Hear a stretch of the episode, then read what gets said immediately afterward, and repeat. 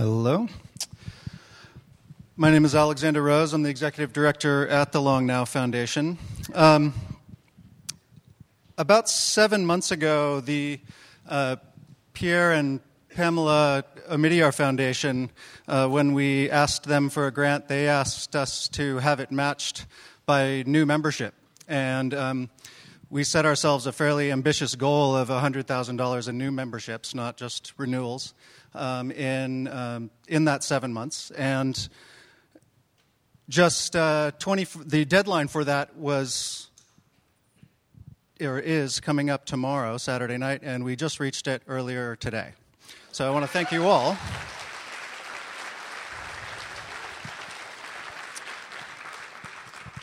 Thank you all for that. We have a bunch of really cool events coming up this year. We have the one I would like to talk about right now is the Mechanicrawl. Some of you, all of you, should have flyers in your hands, but I'm going to go over some of the events because we've added a couple.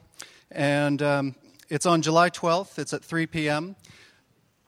It's walkable, bikeable, public transitable, and even drivable if you have to, but it's along the north shore of San Francisco here, so it stretches from the Exploratorium over at the Palace of Fine Arts near the Presidio down to the Fisherman's Wharf area, and we're going to be open at Long Now. Several of the clock engineers and people working on some of the newer projects that we're doing are going to be flying in, as well as myself and hopefully Danny Hillis will all be there to explain some of the prototypes that we have, including this newest one designed by Paulo here in the audience. This is the walking bearing, which was credited very highly at the recent Maker Faire. It's a way of making a bearing that has no rolling parts. It uses little walking feet instead of rollers. The Musée Mécanique, if you've never been to it, Dan Zielinski, second-generation owner, is an amazing guy, and he has things like this steam-powered motorcycle, as well as automata from the turn of the century on forward and all the way up into the wonderful classic video games of the 80s like Robotron, which I play whenever I'm over there. The USS Pompanito is a submarine that's here in San Francisco, a World War II submarine, diesel-electric, which in and of itself is an amazing mechanical object and worth checking out, especially when everybody thinks that hybrids are a new technology. The diesel-electric submarines and trains have been around for far longer. But on board, it also has one of the most complex mechanical computers ever built. And it's crammed all the way up into the conning tower, and it was restored by these guys who basically are kind of unknown, but they're mechanical computing weenies. They're the last of their generation, and no one even knows that this thing is there, but it can calculate for the moving submarine, the moving target, and send the signal to the torpedoes, 10 different torpedoes simultaneously, and it does all this with mechanics, and it's a wondrous thing, and they're going to be running demos of it all day. It's going to be tight to get everybody through there. It's only a 6-person conning tower, so come early or stay late for that part. We'll see if we can target some oil tankers on the bay. The San Francisco Maritime Park, they don't have their new museum open yet, or their renovated museum open yet, but they do have some cool things on the Hyde Street Pier, like this Hicks diesel, which will be running, as well as this very cool Fresnel lens, lighthouse assembly. This is one of my absolute favorites here. The Jeremiah O'Brien engine is a 3-story tall triple expansion steam engine that you get to be inside, and they're going to crank it up for us. Give you an idea of scale. This is the guy oiling it. It's mythic to be inside of this thing, and it's like 120 degrees when you're in there, and it's running under full steam. It is absolutely amazing, not to be missed. And the Exploratorium is going to have some special exhibits and explainers, as well as they're going to have an explainer out on the point, out at the Wave Organ, which is generally all out there all by itself. And I hear that they now have a grant to restore that as well. So that's going to be getting even cooler soon. And the most recent edition is not really one of our own, but it turns out that the Renegade Crafts Fair is going to be right here in Fort Mason and is open and free to the public all weekend. And it just so happens that they're going to be there, and so another thing to do along that walk. The last thing I just want to say is that at all of these points, we are going to have volunteers to help guide people, and if we have big lines to help let people know that there's other places that don't have lines. If anybody wants a free ticket, if you're members to all of these organizations get in free, as well as ours, and you can pick yours up out front or you can buy them. But if you would like to volunteer and you are a member, or if you aren't a member, it's a way to get in. After a 2-hour shift, you get to view the rest of the Mechanicrawl. If you want to volunteer, just let Danielle know, who's here now. Danielle, are you in the... Danielle's right there. Name tag on. She'll be at the space afterwards as well. We will be having the reception after this as usual, and Paul will be signing books, I think, here before people head over there, but we can figure that out. And with that, I'll leave it up to Stuart to introduce Paul. Thank you very much. Thank you. I got my own, I think. I'm live, yes? Live? Hello? Good evening. I may need that mic. Am I broadcasting? Yes! Okay. Phew. 1959, Paul. There was this assistant professor at Stanford. I was a biology major.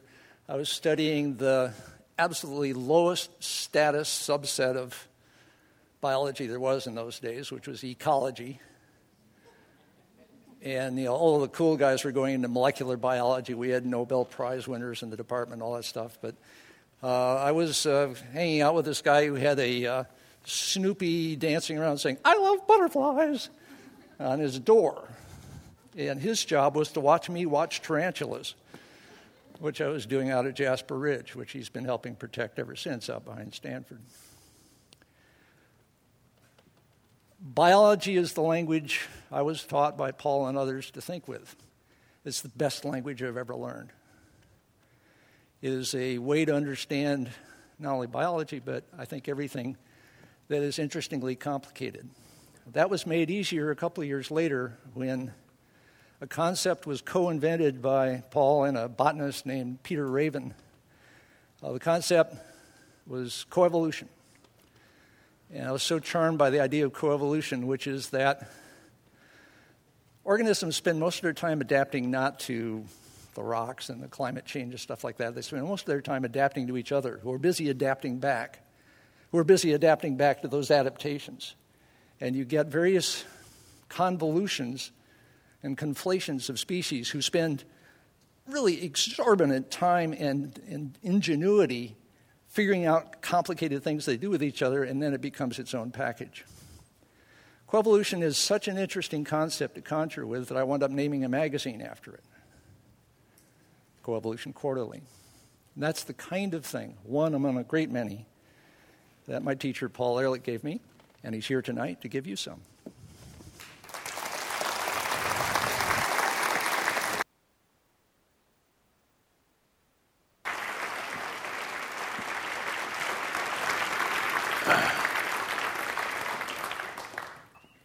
It's hard to believe, that we go back 49 years and yet we're only 53 years old. I don't know how the hell it works. I'm looking at the audience here, and I've discovered that the formality at Stanford doesn't carry over to San Francisco. So I'm going to get rid of this damn thing. Ann and I named this book that we're flogging at the moment, The Dominant Animal. And I thought a lot about that when we were giving the title. Should it be the dominant organism or the dominant critter or something like that? But I always remembered something. Actually, you mentioned a Nobel laureate in our department. At that time, it was Josh Lederberg.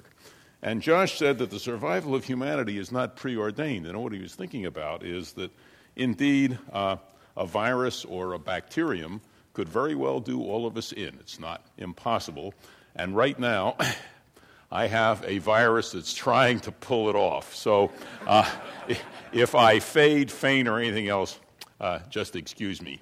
But what I'm going to try and do is give you a very brief overview of not just my view, but my view and that of the vast majority of all of my colleagues and the vast majority of ecologists, and I think the vast majority now of biologists, about the state of the world. The genesis of this whole thing actually goes to Stanford. One of the things that's annoyed me perpetually in my 49 years on the faculty there is that you can get all the way through Stanford University without having the slightest clue about how the world works. For example, we had a professor of computer science. You can do the same thing at Berkeley, by the way, at less cost. But we had a professor of computer science who thought that milk was manufactured. And in fact, most people in both universities have no idea where their food comes from or what's involved in producing it. Worse yet, they don't have any real idea of where they came from, what the history of our species is, how we became the dominant animal. And after all, if you think about it, the last couple of centuries, the 19th and 20th centuries, we have taken over the world. We have first laced it with railroads. We have cleared much of the land surface to grow crops. We have then laced it with highways. We've filled the air with jet transports and so on, and really taken over the whole damn thing. There is, right now, we farm something like 15% of the surface, 12% really, basically. And then there's another 3% that's we've built on. And then there's 25% roughly that we graze, often intensively. I was just in South Africa. You should see some of the areas, for instance, Zululand, where there's not a blade of grass longer than that. And another 30% are forests that we exploit. And the other remaining 30% is mostly under ice or so high in the mountains that we haven't managed to do much with it yet. Every cubic centimeter of the biosphere, the area occupied by life, has already been modified by Homo sapiens. We now mobilize minerals, which are important parts of ecosystems for industrialized society, at rates higher in general than they're mobilized by natural processes of erosion. We, as you may have heard, are altering the composition of the atmosphere, not necessarily to our benefit. We have spread novel chemicals all over the entire planet, and some of them have characteristics that don't bode particularly well for us. So there's not much question that we dominate the planet, and we've dominated it. We've gained that dominance for a series of reasons that we partially understand. I wouldn't tell you that science knows exactly where we came from and why and everything that happened, but what I'd like to do now is at least briefly, I'm going to set the bezel on my watch because Stuart said I cannot talk more than 3 hours and I don't want to run a minute over. But how do we get to be the dominant animal? What do biologists know about that now? Well, one of the ways we got to be the dominant animal is we arranged for that asteroid or that comet to hit the planet, wipe out the dinosaurs. If we hadn't wiped out the dinosaurs, we wouldn't be here tonight. It would be Velociraptor talking to you and a very different system. But instead of being tiny little things that ran around and fed on dinosaurs' eggs, we've made it to the top. And the general thought is that our something that was very much like one of our earliest mammalian ancestors is a tarsier, which you have a picture of here. I have seen tarsiers in the wild, except have any of you ever gone to Africa and tried to see a meerkat or something like that? You know, they're always running. You can never get a really good look at them. Well, that's the way the tarsiers are. They live in bushes. And they grab insects, but they move around very, very rapidly, part of their defense. Well, what happens if you live in bushes or trees and you eat insects? Well, two things that are very important in retrospect for our dominance. First of all, your eyes tend to rotate around to the front of your head, so you get good binocular vision. And then you have digits that are able to grab things like insects. You can judge distance, you can grab things. That's wonderful, and that's important, because if we had eyes on the side of our head, we'd have had a hard time making stone tools and things like that, or even making computers. And if we didn't have the fingers, again, tough job. So it was important we went up in the trees for a while. It was also important, of course, that we came down, because if you're going to become a dominant animal on the planet, it's really hard to do things like practice agriculture, without which we couldn't have huge populations, or mine minerals and so on and so forth. The trees are a pretty limited environment. And as many of you know, the general thought is that climate change in Africa brought the chimps and our ancestors were partially terrestrial, and as it dried out, our ancestors went out onto the savannas and began to live fully terrestrially. One of the interesting things, let's see, nope, wrong one. I'm totally incompetent at anything technological. And by the way, I have to be very careful because somebody was going to stand here and catch me if I fell off the stage when I tried to use this, but he's chickened out. He saw how big I was.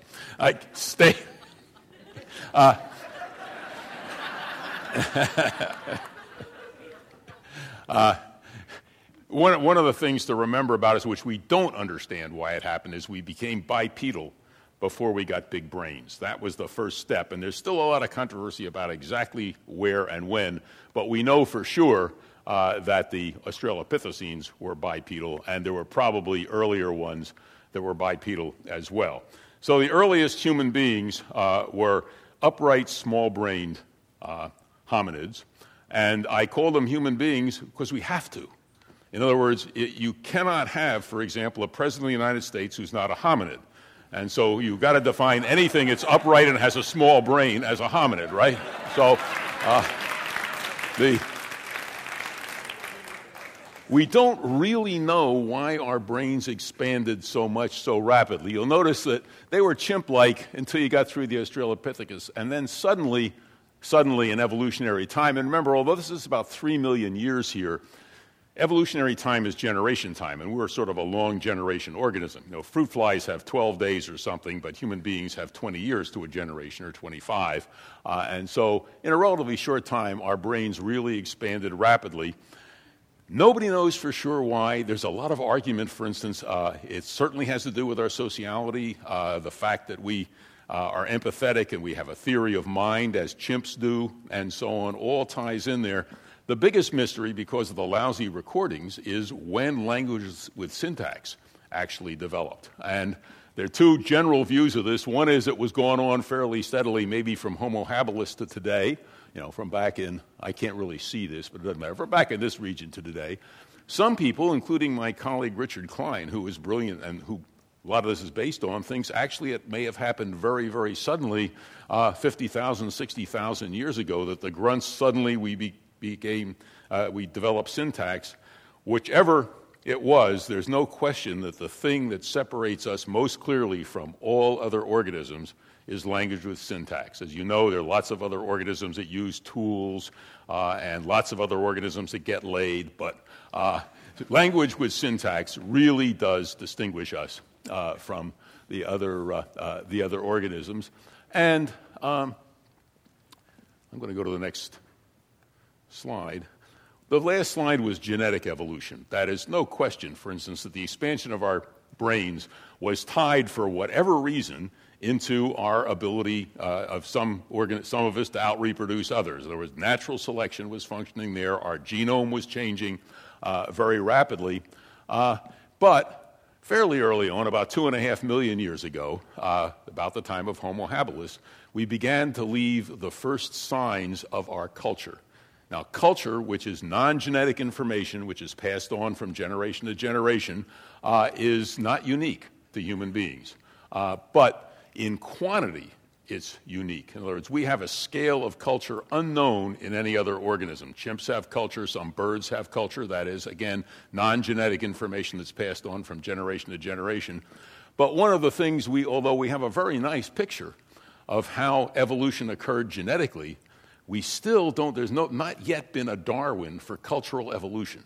We know a lot about it, but we don't really understand the mechanisms. We don't really know how to change it. For instance, if you have a problem with an antibiotic, for instance, and you're getting resistance to it, it's evolving, a geneticist can tell you what to do about it. But if you have a problem like a small-brained president, and you want to know how to do something about it, there's no cultural evolution who can say, the thing you have to do is X, Y, and Z to change it. And I'll come back to that because I think the biggest problem humanity is facing today is fundamentally a behavioral problem where we don't know how actually to go about changing it. It's a problem in cultural evolution, and if there's any time in the last hour and a half, I'll hit on that. The thing to notice here though, is that culture evolved at a very slow rate at first and then accelerated. Notice this is not a linear scale. You know, it's 2.5 million years ago and 50,000 years ago. So the first, the Oldowan toolkit was around for a vicinity of 800,000 years, followed by the Acheulean, which was over 1 million years. And they went the very slow cultural change. Now, there may have been other cultural changes in records that haven't been left, but nonetheless, this is a fairly good picture of an accelerating rate of change, and it really picked up about 50,000 years ago. Another big controversy about the big leap forward. Jared Diamond may have talked to some of you about this at one time or another.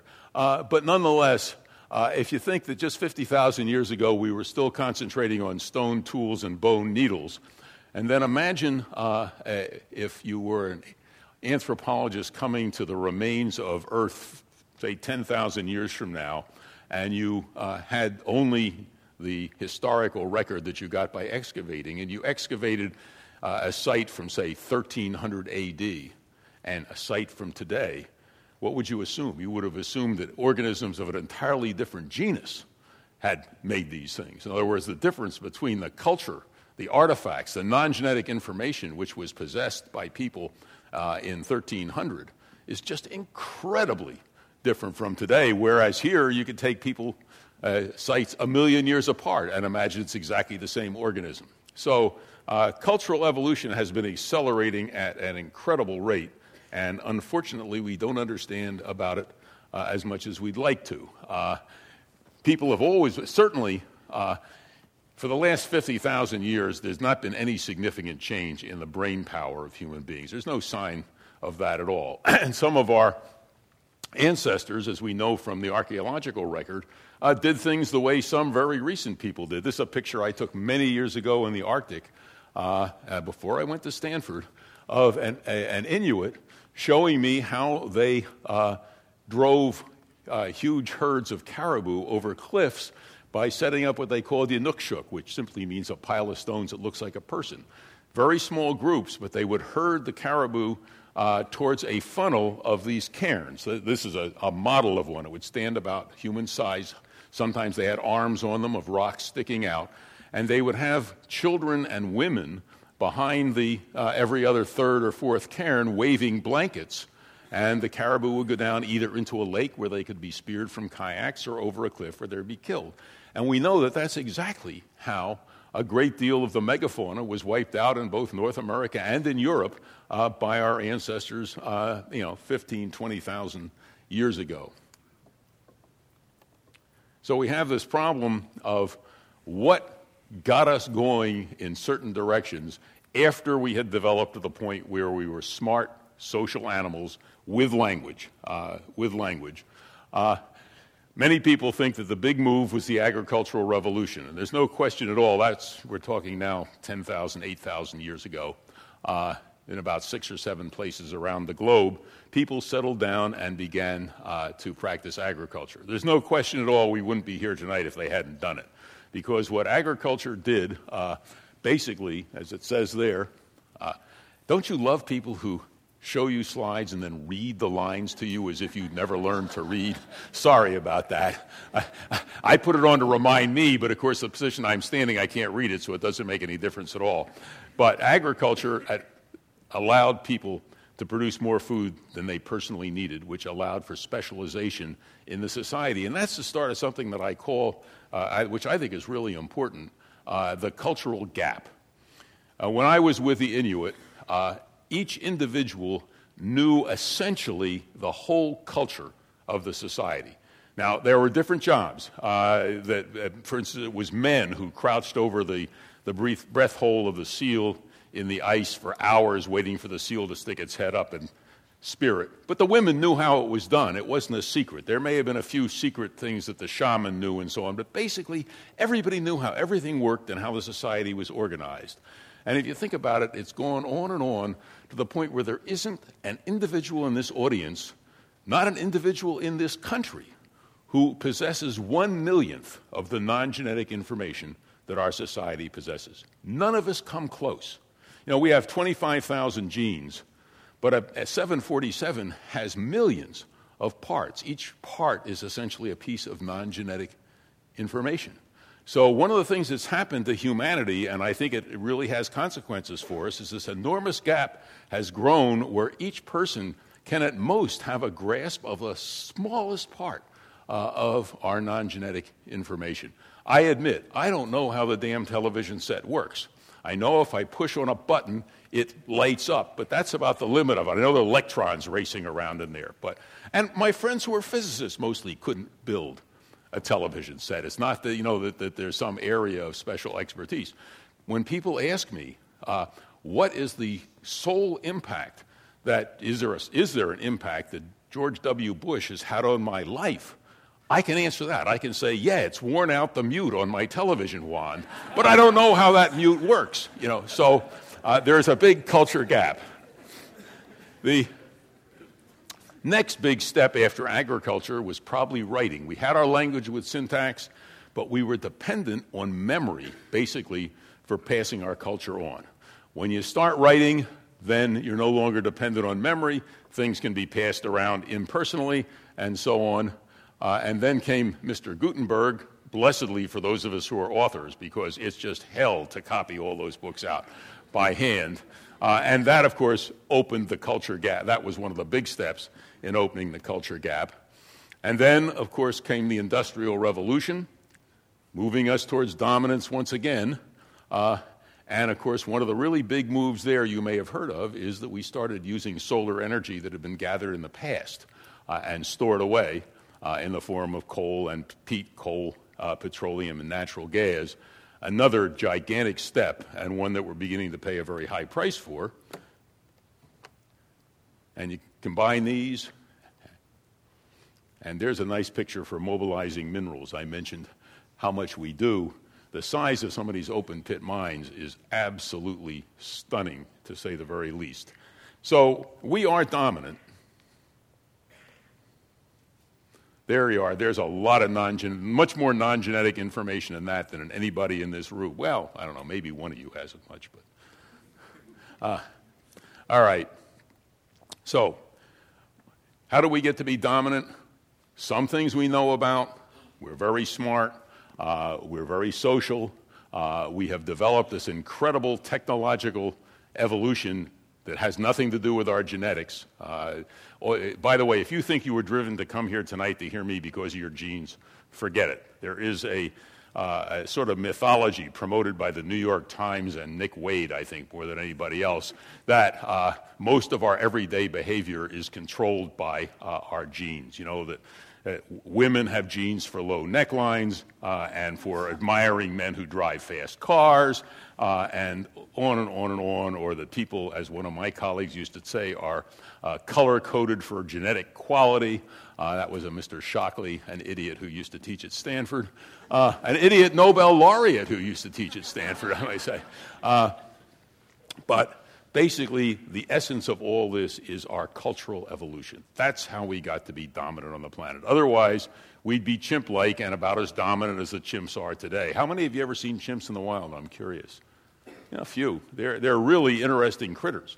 Has anybody seen bonobos?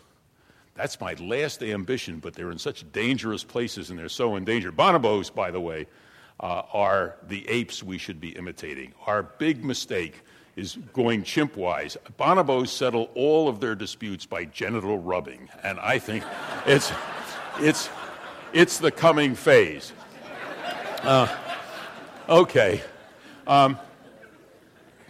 So we became dominant, but of course, as all of you know, part of the story is that there's a cost to this dominance. And the cost to the dominance is that we are, without thinking about it, destroying our life support systems. And that's not a great idea.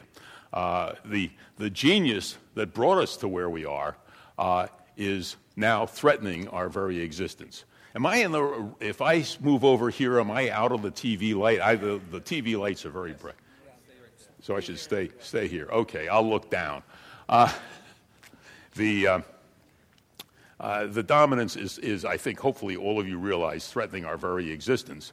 And the reason is that we are destroying the natural systems of the planet that support us. If you ever hear, as I just saw the other day in the paper, somebody saying in England that, you know, the economic situation is so bad that we've got to forget about the environment. That's like saying, you know, that your hair is falling out so rapidly that you don't want to worry about your heart disease. The economy is a wholly owned subsidiary of the natural systems of the planet. They give us what are called ecosystem services, which, again, you can get all the way through Stanford without ever hearing the term. By the way, you can hear it by going to the course, which I teach.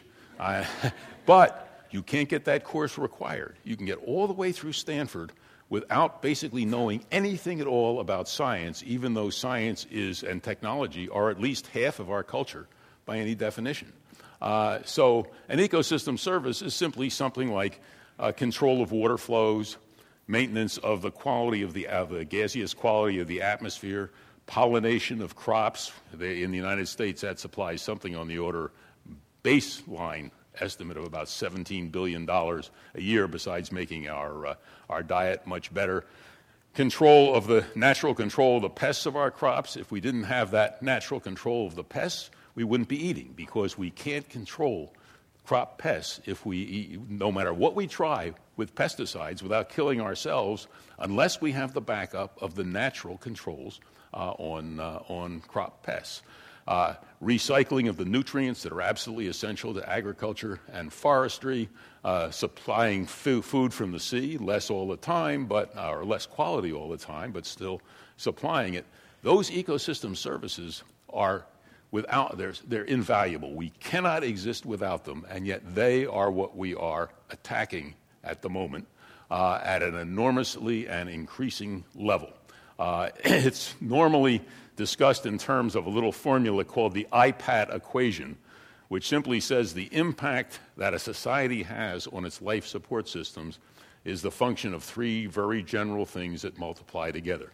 One's already illustrated up there, the number of people you have. Curiously enough, the more people you have, the more impact you're going to have on your life support systems. The second thing is, of course, how each person behaves. A group of, shall we say, people who are subsistence farmers and don't use fossil fuels at all and so on are going to have less impact per person than Beverly Hills millionaires, curiously enough.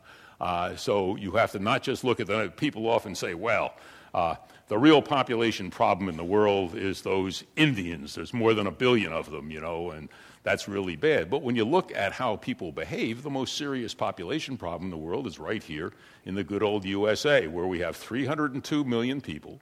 We're the third largest country in the world in numbers. But when you multiply in our consumption habits, we outdo everybody else at an enormous level. We're the most overpopulated nation in the world. Interestingly enough, with 302 million people in the U.S., no one has ever come up with even a semi-sane idea for why we should have more than 140 million Americans alive at one time. And the idea for why we should have 140 million Americans alive at one time is national defense, because that's the number we had at the time we won the Second World War. Now, of course, anybody who's nutty enough to think that brute numbers adds to your defense just has never thought about, say, the Arabs and the Israelis, or what a military power India is, and so on and so forth. But nonetheless, that is a semi-sane reason. Excuse me, I need a little gin at this point because I'm fading. That's rejuvenating. And then, of course, besides having the affluence factor, IPAT, population times affluence times technology, you also have to ask what kind of technology and economic and social systems supply the affluence. So that if what you're trying to supply in the form of affluence is transportation, I have a very wonderful transportation system for getting to work every day. One of the reasons I've stayed at Stanford is I can walk to work and walk home, and it's absolutely wonderful. If I drove an SUV to work and back home, then the technology factor on my impact would obviously be very much higher. So let me talk a little bit about the things that are affecting the IPAT equation right now. I can actually say something cheery on the population front, and that is in the last 30 years roughly, We've learned an awful lot about how to change human reproductive behavior, and it's actually been changed over a lot of the planet. Not far enough, but it's been changed. The nicest thing is it's one of those win-win situations, because the most important thing to do if you want to reduce birth rates is to give rights and opportunity to women. Curiously enough, if you do that, birth rates come down. It's been done over a lot of the planet. Birth rates have come down in Europe, Japan, even to a degree in the United States, although we're still of the super-consuming countries about the worst. But so we have seen changes, and now the projections are that if we're lucky, that is, if we don't have a huge die-off, or if reproductive behavior doesn't change in the wrong direction, we'll level population size off somewhere around probably 9 billion to 10 billion people around the end of the next century. That's good news. The bad news is, of course, that if we go to 10 billion, you're adding more than 1.5 times the number of people that were alive when I was born. In other words, adding 3 billion more people to the planet. We're about 6.8 now. Adding 3 billion more people to the planet is not only a gigantic number of people, but what you got to remember is their impact, everything else being equal, is going to be much greater than the last 3.5 billion people. Why is that? People are smart. Again, we're a smart animal. We became dominant. We didn't become dominant by starting to farm the most marginal land first and to smelt the 0.5% copper ores that were lying around on the surface. What we did was we smelted the one, you know, we got the copper that didn't need smelting. We farmed the richest lands first. We got the easy water sources first. So every person that you add generally needs to have water transported further and treated more, fuels transported further, and land farmed that's more marginal and requires more use of fertilizers and so on. In other words, there's this disproportionate impact of population growth that gets worse and worse as you go on. So that's the bad side of the population story. But it's nowhere near as complicated as the bad side of the consumption story, because we haven't really even begun to tackle the issue of the consumption, of the affluence. Look, we're having the economy staggering in various ways. What do the idiot politicians say? Well, the way to cure this is to consume more. Go out and buy another SUV, buy another refrigerator. What is the consumer spending is the big thing that keeps our society rolling, right? And so the pressure is all to increase consumption unless you understand what's happening to the world. I was giving I'll come back to that. I'll come back to my recent incident on the consumption front.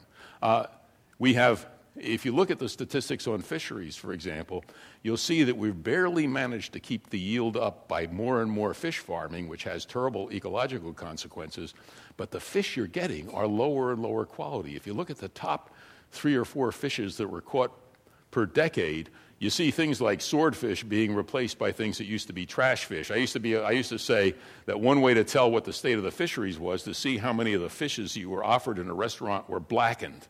You know, when you blacken a fish, it doesn't, you know, it's like blackening a shoe sole. You can't taste the fish. And so you can use any kind of fish in a blackening exercise or in a fish and chips exercise. So the fisheries are a very obvious place where things have been going down the drain, and they've been going down the drain for quite some time. There's a recent summary of the state of the fisheries, but it actually doesn't show you how bad things were, because all the recent data coming in and the studies that have been shown is that the baseline was wrong, that actually they take it from a baseline, say, of around 1880, and by that time, 2/3 of the big fishes were already gone. And so we at times, you used to be able to, they used to say you could walk from Maine to Newfoundland on the backs of the cod. The numbers are horrifying to what we've done to the oceans. Sorry. But of course, the thing that attracts most people's attention now on the environmental front is what's happening, the so-called global heating problem.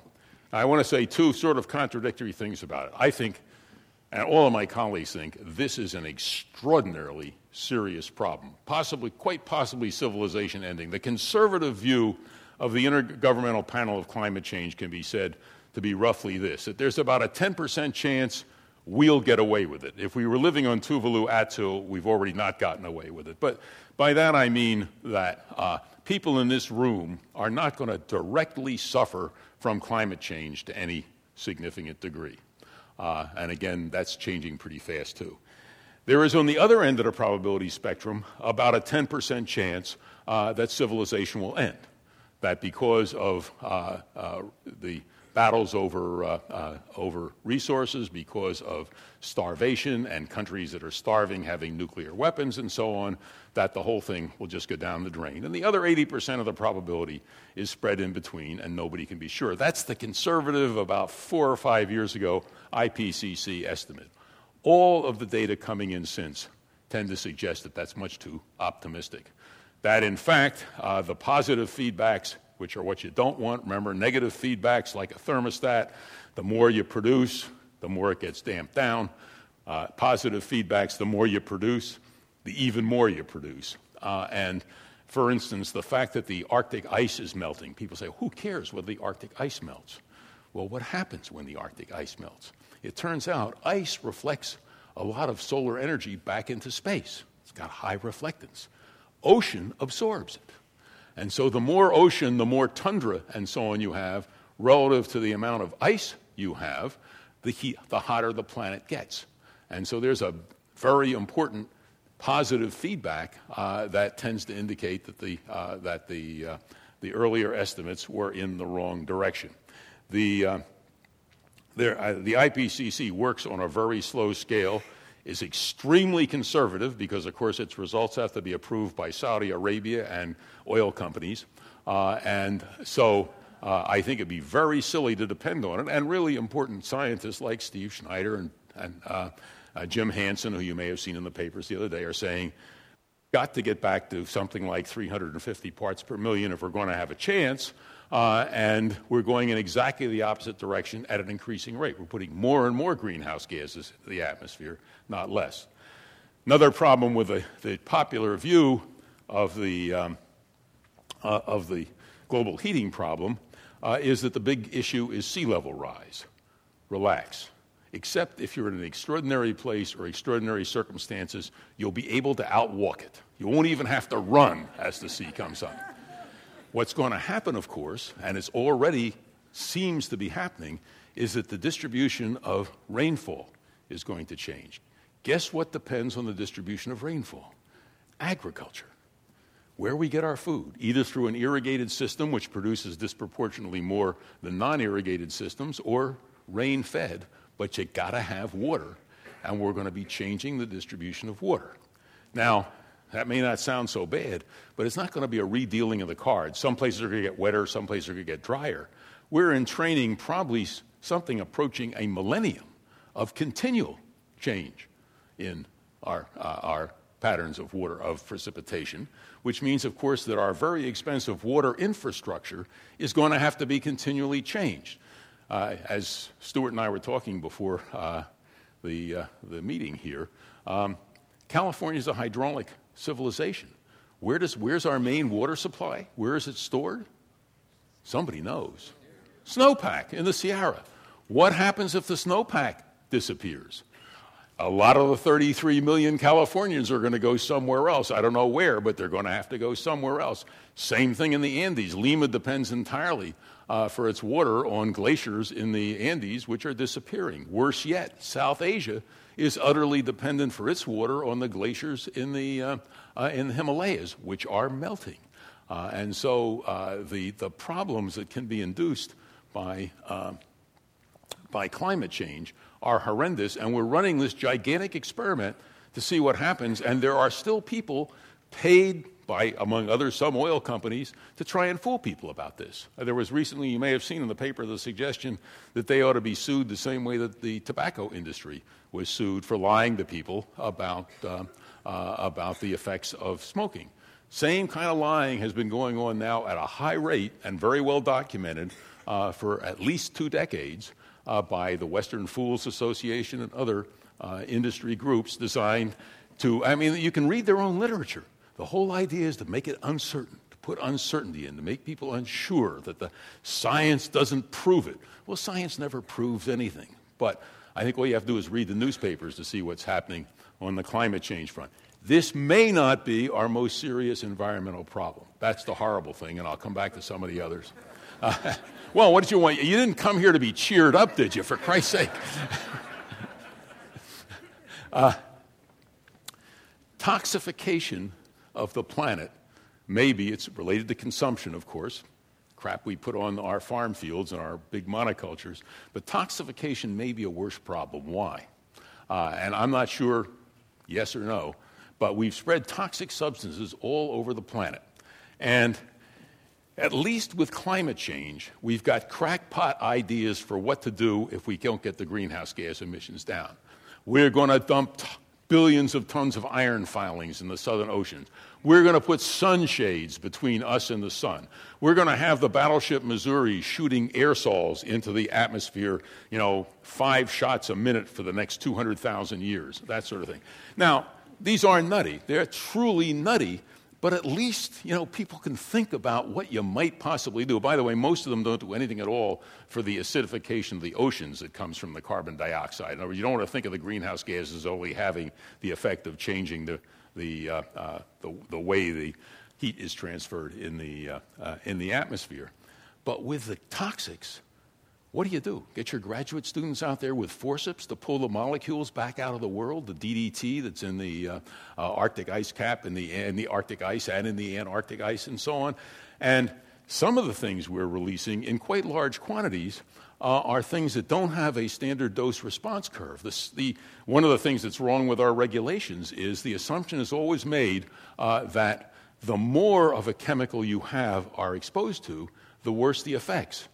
But there are a lot of things, particularly things that mimic hormones, where that can be exactly reversed, that the smaller amounts are much more deadly, and it's because it depends on how the receptors that are affected are upregulated or downregulated, and there are many substances, if you're exposed to very small parts, you get really nasty results, and you don't get those results if you're exposed to big doses. Now, how many of you know the story of bisphenol A?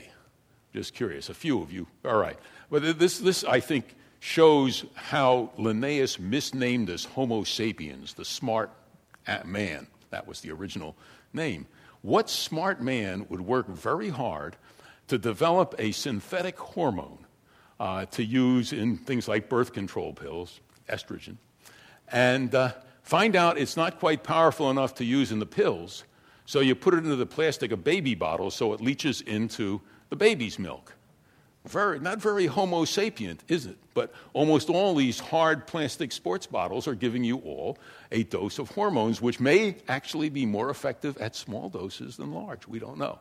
So when I say that the problem of toxification may be worse, there are these weird signs. For instance, in subarctic villages, in some places now, there are twice as many girl babies born as boy babies.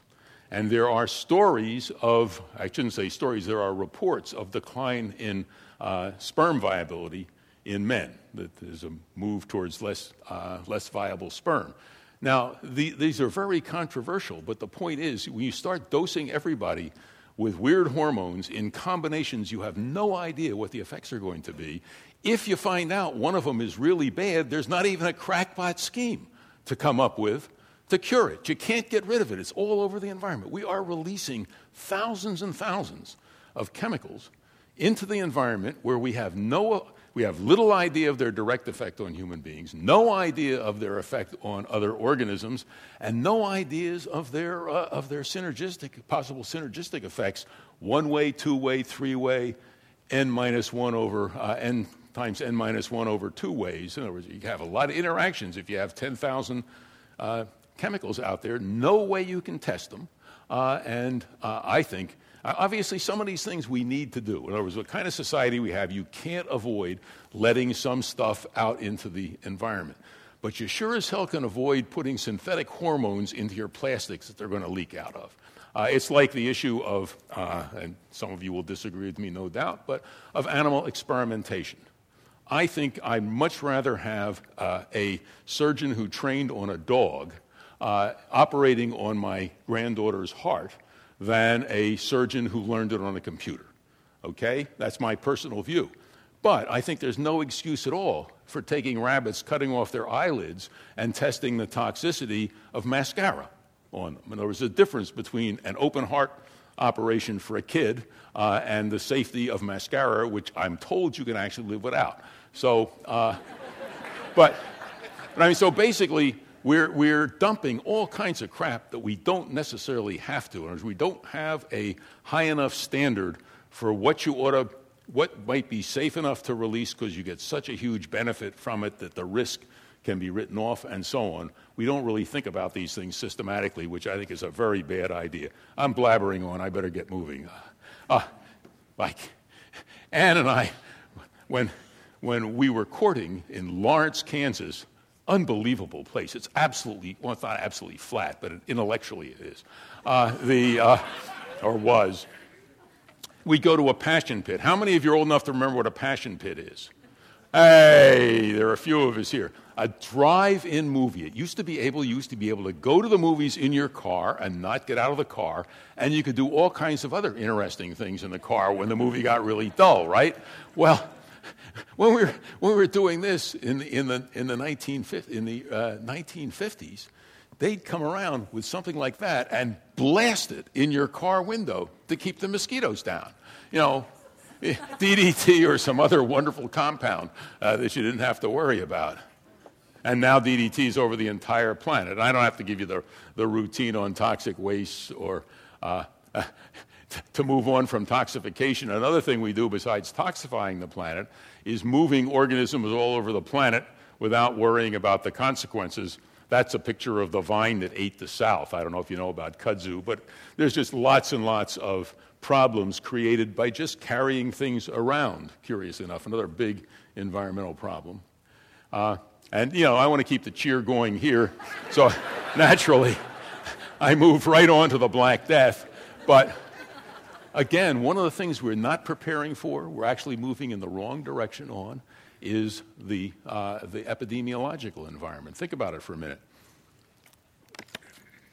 What controls the chance of getting vast epidemics, particularly of novel pathogens? Well, one is how many people you have. First of all, the novel pathogens are all things that are generated normally, or I shouldn't say all, mostly generated in other organisms. So the things like Marburg virus and AIDS and so on came as transfers from natural hosts into us. Now, the more people you have, the more people are pressed into contact with the natural hosts. The more people you have, the better the chance that a transfer will actually occur and will take. And the more people you have, the better the chances the disease will become established in human beings. For instance, if you can't have measles permanently in a city of less than 50,000 people. And the reason is that everybody either dies or becomes immune and the disease dies out. You've got to have big populations to support many pathogens. Well, we have, guess what, huge population, biggest we've ever had on the planet. Second thing that we have is very large numbers, well, probably at least 1 billion people who are immune compromised because they don't have adequate diet, at least down to the micronutrient level. Then what have we added to this? Very rapid transport systems. Think about it. If a plague ship left Japan bound for India, nobody in India got plagued because everybody died or became immune on the ship long before it got to India. Whereas there was one steward who infected people with AIDS on 4 continents in 1 week. So we have very rapid transport systems added into the whole picture. And then, of course, for bacterial diseases, we're disarming ourselves because we have so misused antibiotics that even the antibiotic now of last resort, vancomycin, people are showing, strains are showing up that of various bacteria that are resistant to vancomycin. So we're disarming ourselves at the same time. There's no programs in any government that I know of really adequately stacking antiviral medicines. There are no programs for quarantine. For instance, when I got scarlet fever when I was a kid, they put a big sign on the door of the house, quarantine. My parents couldn't go anywhere, nobody could come in, and so on. We should be prepared at the national level, at the local level, and so on for quarantines. We don't have enough hospital beds. Another viral plague like the flu in 1918, 1919, which killed more people than the First World War, is a real possibility with even bigger results in a larger population with much more rapid transport and so on. So another thing that we should be worrying about that we're not, we actually have been defunding the CDC pretty much over time, is there. And I came back from, Ann and I were in southern Africa, as I mentioned, last week, very few days ago. And one of our colleagues, somebody that Stuart knows also, teaches there in the University of Pretoria. And he's trying to develop capacity in biology and conservation and so on in African students. And he says he'll have this wonderful class of really bright, eager students. And he realizes that 25% of them are going to be dead in a few years. In other words, the level of AIDS infection is absolutely horrifying. There is a little good news on that front, if true, that there has been a decline in new infections, but Africa is in deep, deep trouble. And of course, there's going to be a lag time in seeing the results. And one of the Africa is a very sad place. We ran into a lot of people from Zimbabwe, which is being ruined by a single person. And I have a graduate student working now in Kenya, and Stuart and I, Ann, will spend time in Kenya, a wonderful country that's been driven under by a relatively few people, insanely, actually. So, and the president in South Africa isn't a big help on the AIDS front. So I'm not overly optimistic about what will happen in Africa, except the people are wonderful. It's a wonderful continent. Well, and then, of course, we have the problem in our consumption area. Let's see, I've only got an hour left. God, what am I going to do? I'm going to talk really fast now about resource wars, because we're in the middle of the first big one now. The first short one, of course, was the Israeli-Arab War over water in 1967. If you know the history of it, if you don't, it's in the book. But the one we have now goes back to the time when Churchill decided to switch the Royal Navy to oil. And that was the time that the British, the French, the Russians, and as latecomers, the United States, divided up the Middle East and made countries on the basis of oil deals. The Gobankian Agreement, the Red Line Agreement, all that stuff, which some of our government people never heard of before they decided to try and get their hands on Iraq's oil. My colleague Gretchen Daly, I think, summarized it very well when all of us, I think probably most of the people in this room, were arguing against the idea of invading Iraq to get its oil. She said, do you suppose that we'd be planning to invade Iraq if their major export were broccoli? And it turns out probably not. But it just came out. I mean, finally, the New York Times, which has had this long slumber on the Iraq war. You know, remember, they were big promoters of it. Slowly came out and admitted the other day that it's all for oil. Of course, what's his name, the head of the ex-head of the SEC, admitted it long before that. What's his name? Come on, somebody. Greenspan. Yeah, Greenspan. See, when you get old enough, your synapses just disappear. Yeah, well, of course, oil was a big factor in the First and Second World War. We fought over it in both of those wars. Here's a nice sign of when you're thinking about why it's so wonderful to have 302 million Americans. The American press did not mention, as far as I could determine, one word about the downside of having 302 million people. We were congratulating ourselves for having going over 302 million. I'm reminded of the old saying, you know, you should never worry about the population being too small because it can be enlarged by unskilled labor that loves its work. And there's U.S. oil dependency. Guess what? You know, if we only had 140 million people today, guess how much we wouldn't be importing from the Middle East? And guess how much less greenhouse gases there would be in the atmosphere? In other words, have any of you seen anything in the mass media that has pointed out that population size is a major factor in the climate change situation? I wanted to put some numbers in so you'll feel that you've heard a technical seminar. But more important, think about it. If you do the calculations, roughly 50% of our military expenditures are designed to keep control over oil. How you do the calculation depends on what you feel about how much of it is designed to beat China out in the Caspian Basin. If you think we're building these fancy jet fighters and so on to fight al-Qaeda, think again. In other words, our military is planning to fight China. Don't forget, their military is planning to fight us too, because China's running out of oil. I'll go through some of the... There's CENTCOM. Why should the United States have one of its major military areas covering that? Is it because we're desperately interested in saving sand or something? Not clear. I think it must be oil. And there's the Caspian Basin with giant reserves. And if you're interested more about resource wars, it's actually something that is not much in the newspapers but has been very thoroughly discussed in the literature. And here's a good book on it by Michael Clare. And just some historical stuff on the Arab-Israeli war in 1967, but for tomorrow, place after place, particularly in the Middle East, has got huge population growth, little water, and almost certain fights over it, just like there's going to be almost certain more fights after we finish with Iraq and maybe Iran in the CENTCOM area.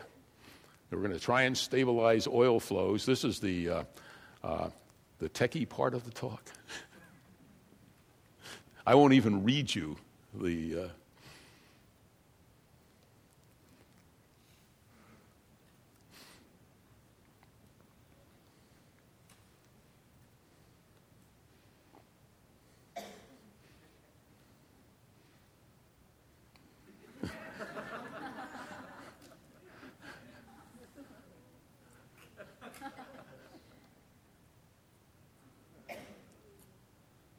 Some years ago, Dennis Paragius, a political scientist, and I, in 1972, got an op-ed into the New York Times entitled, What If All the Chinese Got Wheels? At that time, there was 500 million Chinese. Now there are 1.3 billion. How many of you have been to Beijing? Well, I don't need to tell you. They don't have any garages, but they sure got cars. This is some computer nut who's wasted huge amounts of my time. That's his little, when Windows crashes, you can think of this guy.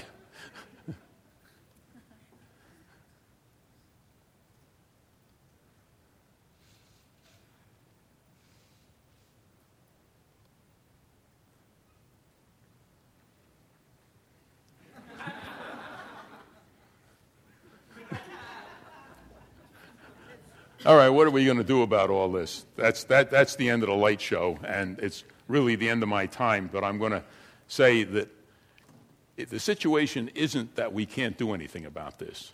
What you can say for sure is there are no silver bullets. In other words, if you wanted to change the way we behave, then you're going to have to change the design of our cities. You're going to have to dramatically change our sources of energy and how much we use. We're going to have to make dramatic steps to try and preserve what remains of the biodiversity that's necessary to run our ecosystem services.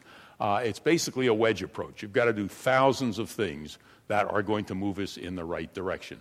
Why aren't we doing them?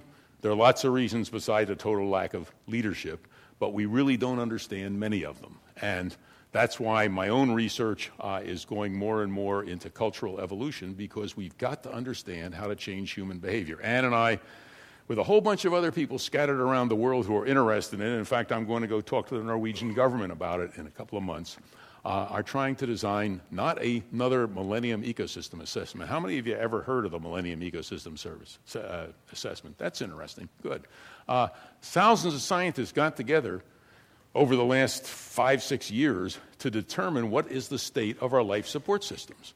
And you can read their summary paragraph, but if you really want to know, and you want to know fast, go into your bathroom. You probably have a porcelain thing on the floor. Lift the lid, look down in, and push the lever, and you'll know what's happening to our life support systems. It's better than the executive summary. And what we need is a millennium assessment of human behavior, how to get the kind of discussion we're having here tonight, which is unknown to 99% of the people in the world, much more broad.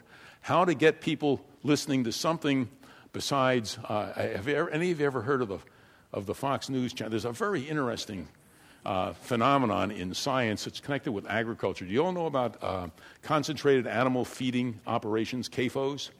This is where you put 10,000 hogs in a room this size, And outside, you have 50 acres of hog feces fermenting and geysering and eventually breaking through the dam and pouring down the river. So you have this absolute flood of hog feces going down a river. You know what scientists call that? Fox News effect. That's right. See, somebody's keeping up with the literature. People have got to understand what's going on, and scientists can't tell them what to do. Scientists can give them a fair idea of what the consequences of various courses will be, but we don't want a world designed by scientists. I know too many of them. But we've got to somehow get the discussion going, and I think that's the big challenge for the future. And in part, we got to get the social scientists better organized to help us understand why we do the things we do. If I want to give you some hope, it is that, and I've said this to many audiences, one thing we do know about cultural evolution is it can change with incredible rapidity when the time is ripe. Think about how the Second World War changed the status of minorities in the United States, changed the status of women in the United States. Think how, to a more recent example, none of us, I don't know anybody, including senators and so on, who had any idea that the Soviet Union would break apart and basically communism would end over most of the countries there was. It happened suddenly. We don't understand why. But we do know then that we could change dramatically. We could begin paying real attention to how we treat each other and how we treat our environment. It's possible. We know it can happen. The issue is, how do we make it happen? How do we ripen the time for that to happen? You've been very patient. Thank you.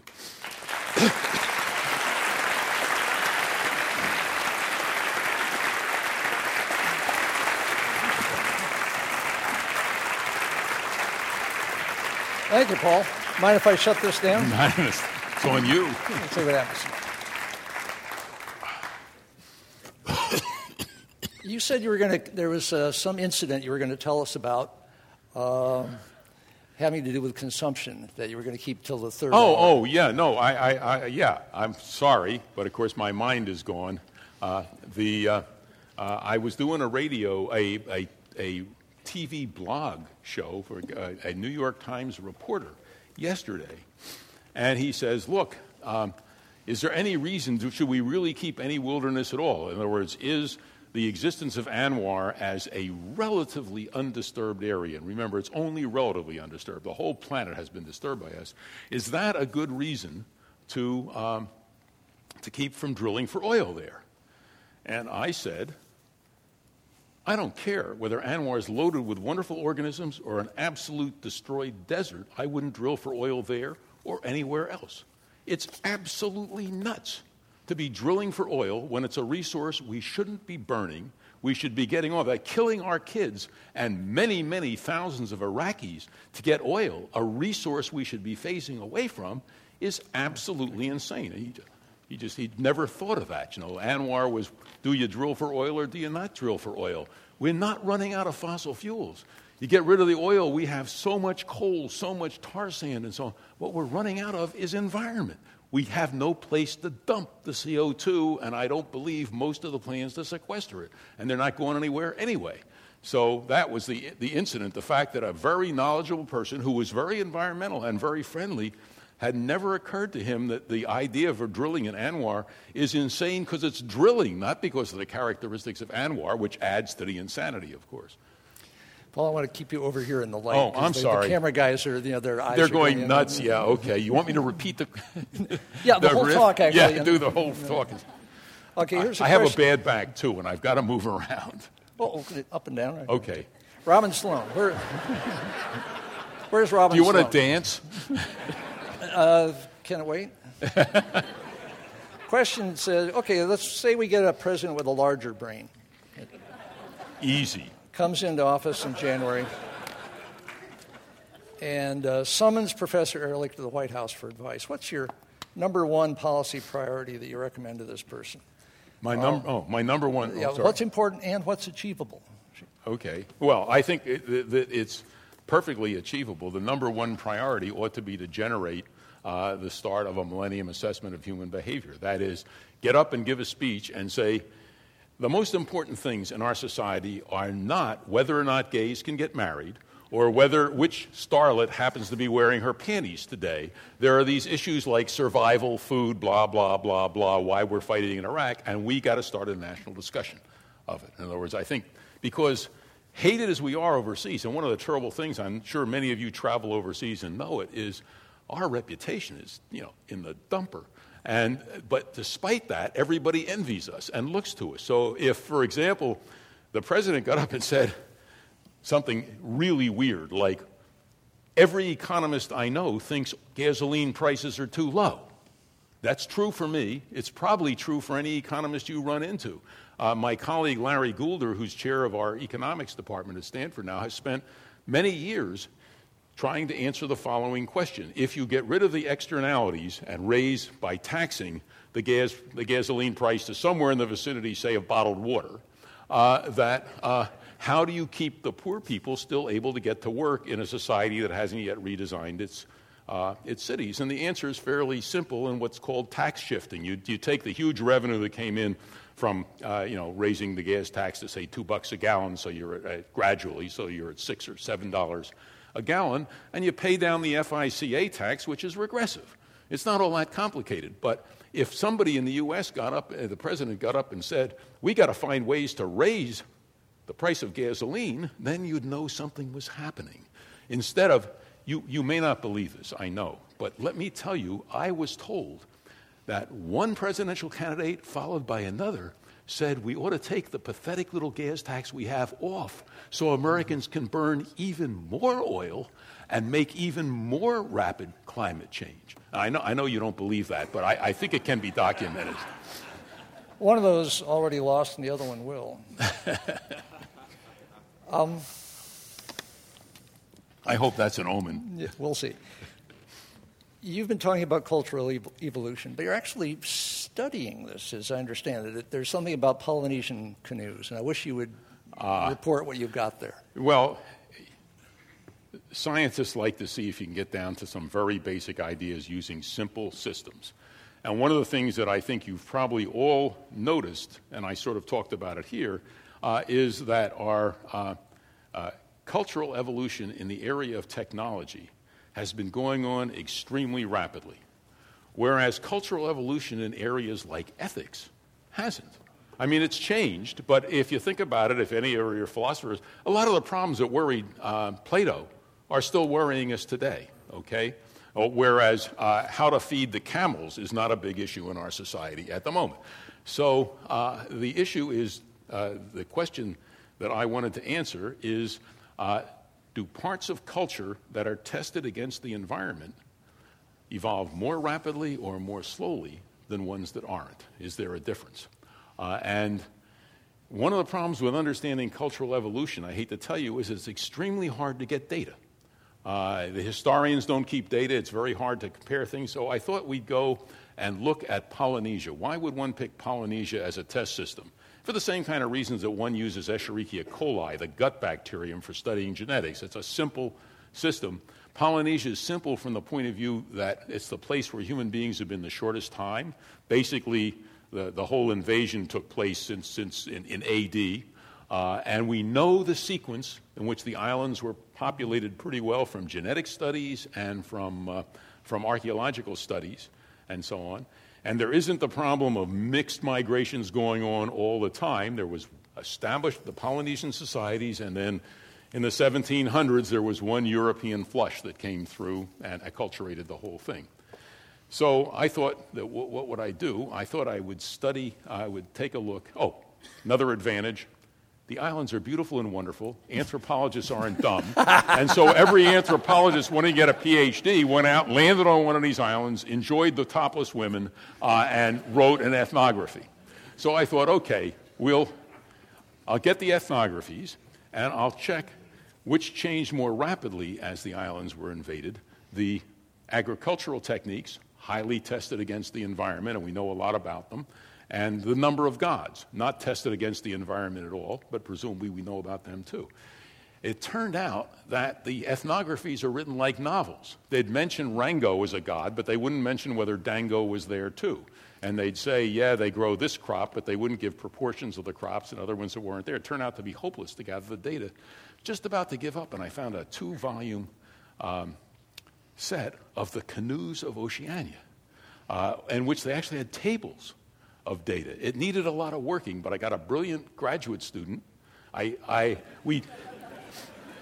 Important thing for faculty members to know is you've got to have young graduate students to steal ideas from, first of all.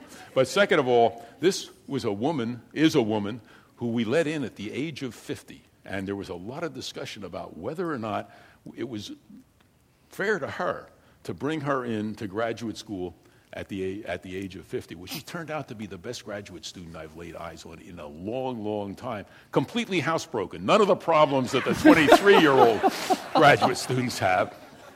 And she massaged these data, and we were able to compare the structural features of the canoes and how rapidly they changed, and the decorative features of the canoes, which are presumably not really tested against the environment. Well, the interesting thing is when I first started talking to her about it, I said, because of that background that I gave you, sort of the overall thing between ethics and I said, I suspect that the things tested against the environment will evolve more rapidly, because if you're running a cart with a square wheel and somebody comes up with a hexagonal wheel, the square wheel's gone. And then somebody comes up with a octagonal wheel, and so on. And she said, yeah, but when you get to the round wheel, progress will stop. Aha. You know, and we actually talked about this a lot and couldn't come to any conclusion, but it turned out that the data in this... Let's ask the audience what their hypothesis is. So this, think about it for a minute. Which is going to change faster? The elements of culture which are basically forced by the environment, you know, the paddle shape or how the canoe is put together, or things which are pretty much just culture having its own good time, the colors on the canoe, the colors on the paddle, stuff like that. How many think it'll be forced by, the changes will mainly come from environmental forcing? All right, maybe a third. How many think it'll just wander around because culture doesn't care? Maybe two-thirds. Well, the proceedings of the National Academy of Sciences now support the latter group. In trying to explain this retrospectively, partly Deborah was correct. Mm-hmm. That is, namely, when you get a functional design that works, there's less pressure to change it. But the other thing we think, and we haven't, this is pure speculation, is that people like to differentiate themselves. They're not going to differentiate themselves by putting the wings on the airplane straight up so the airplane falls out of the sky. They're going to paint it a different color. And so I think there's a tendency to... let me tell you something else interesting that I didn't really... I remember I saying genetics doesn't explain all this stuff. One of the reasons we know that genetics doesn't explain our everyday behavior, genetic differences, is, for instance, the Dione quintuplets, which some of you may remember. These are genetically identical little girls who cloning! Were raised, they were literally raised in a laboratory. Literally raised in a laboratory by a psychologist.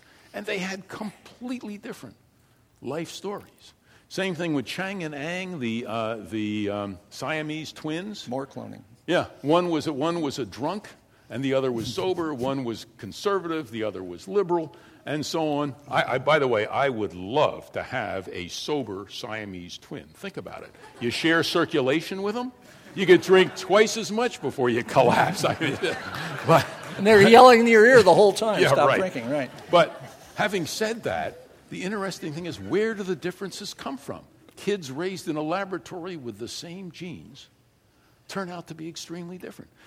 Two people who were joined by a band of flesh that big for their entire lives turned out to be entirely different, even though they had identical genomes. And we don't know the answer to that, except one of the clear reasons is, and this is something, again, that we're trying to look into, is that most of us, including biologists, think, you know, there's some fun, there's ejaculation, there's fertilization, and then 9 months later a baby appears, right? Mm-hmm. But it turns out the more we learn, those 9 months are filled with all kinds of doses of hormones and the fetus able to understand, recognize the mother's voice and so on and so forth. I think we're ignoring a huge chunk of human development, interpreting the results as being genetic when actually they're environmental, but environmental in the womb. Now, there's other things in there too, and what triggered me on that is maybe Chang and Ang became so different because nailed together, they have the urge to individuate. to like become more different. Yeah, yeah, so we don't really know, but it shows how ignorant we are of really critical things in human development. Okay, another question on cultural evolution, this one from Kevin Kelly. For some reason, he selected his question to hand to me. Do you have any evidence that cultural evolution is either predictable or engineerable? And what if aggregate cultural behavior is truly stochastic? Much like biological evolution. If aggregate cultural evolution is truly stochastic, we're screwed. I mean, it's that simple. We either going to understand. I don't think it is. I think that you can see all kinds of patterns in history that tell you it's not stochastic. In other words, it's stochastic at one level, just like genetic evolution is often stochastic. What are some of the patterns in genetic evolution that are of the kind of patterns that you would look to find in cultural evolution? Well, in genetic evolution, well, it's like we were just talking about with the canoes. Mm-hmm. Basically, that's a form of selection. Mm-hmm. That is, the people who put the canoe together without caulking the seams mm-hmm. drowned, and so that form of making canoes did not get passed on culturally. But if you think about it, there, I we have a nice example in the book of how in this between the First and Second World War. All the armies in Europe modernized basically intellectually except the British. The British army was the last army that was basically a peasant levy led by aristocrats. And the requirements of the aristocrats is they had to be neat, clean, smell good, stand upright, and have good manners. But they didn't have to be bright. And as a result, a lot of the British leadership early in the war, particularly in the Desert War, was just horrendous. They, for instance, they are very conservative. They stuck with their regiment. You know, the regiment was the thing in the British Army, and it turned out the regiment was the wrong unit to use in the desert. And the Germans, Rommel, who wasn't so constrained, beat the hell out of them for a while. There was one British general, and you talk about stochasticism, a guy named O'Connor, who was really good. But he ran into a German unit behind his own lines by mistake, was captured, and the British paid a very high price for it. If you look at, I enjoy looking at military history because I think like most scientists, I think if you want to understand a substance or a system, you want to look at it under stress. Mm-hmm. And, you know, war puts human beings in various forms under all kinds of stress. And one of the places Ann and I visited... So climate change will be good for us because it'll put us under stress. Right. I won't tell you about Ishlawanda and Rorke's Drift, where we were last week. Another question? You're going to let me go. Yeah, one of the things you've been doing for us is telling us what things to worry about. And that makes it a tough evening. Yeah. I also tell you to go out and drink afterwards because you can keep your internal environment in good shape while your external goes down the drain. So. I'll have some of your gin here to see if it helps. A lot of my fellow environmentalists are deeply worried about genetically engineered foods, especially genetically engineered crops in general. You're an ecologist. This is a bad thing. No, well, first of all, blanket condemnation like that is not a good idea. We've been eating genetically engineered crops for thousands of years, we're lucky they're genetically engineered because one of the things we do in the engineering, for instance, the ancestors of cucumbers were loaded with cucurbitacins, which are nasty poisons, and we selected them out so we can eat the cucumbers. On the other hand, blanket saying it's all good, not necessarily. You stick a peanut gene into a cucumber, and people who have peanut allergy die. So it's like any other technology. It's like the nuclear mm-hmm. arguments. You can't say nuclear power is good or bad. There's some potential good in it. There's some potential bad in it. It all depends in part on who controls it and who deploys it. I mean, it's so... we are stuck using technology and high technology if we're going to solve these problems. We're not in a position to go back to hunting and gathering or subsistence agriculture. But the system we have for examining the technologies, for the interface between the politics and the technology and so on, is very bad. There shouldn't be a nuclear industry screaming that we've now got to build more nuclear plants. The big mistake we made with nukes was that, and it was a good mistake in a sense. The scientists who built the atomic bomb felt really guilty. And I think, I'm not saying they were guilty, but it was a good reason. If I'd been involved, I probably would have worked on it, but I wouldn't have been thrilled by the results at all. And they wanted to show that actually the work they had done was going to be a huge benefit to humanity. So we were going to have energy too cheap to meter, electricity too cheap to meter, and all that sort of thing. And what we did was, instead of carefully designing reactors to produce power, we immediately, because of the situation with the Russians, carefully designed reactors to run submarines. Now, submarines have to be as small as possible to avoid detection. And so we got reactors with huge power densities, that is, trying to get a huge amount of energy out of a small machine. And almost by definition, if somebody's doing that, you know it's going to be more dangerous than something that's designed to operate safely for a very long time. So we deployed all these submarine reactors, refitted sort of for commercial use, and that led to public relations extravaganzas like 3 Mile Island and Chernobyl and so on. So the technically skeptical community thinks that you can have safe nuclear power if you do it right. The issue is, can we do it right? And that's, you know, particularly because you got to do it right for a very long time. The Atomic Energy Commission guaranteed that it would guard plutonium for something like 10 half-lives to make sure that it was safe, which was, 500,000 years, I think. They guaranteed to sequester the plutonium for 500,000 years. That was 2 years before the Atomic Energy Commission disappeared. I mean, humanity has not got a great record for doing things exactly right, like using the Missouri to shoot aerosols into the atmosphere for the next 10,000 years, and so on. And so, and in fact, Nathan Kiefitz, a very famous demographer, once said, the most certain finding of the social sciences is you can count on bad policies badly administered, which tells you you got to build some buffering into the system. I think that's correct, but it doesn't mean you don't do anything. It means you sort of make the system super fail-safe.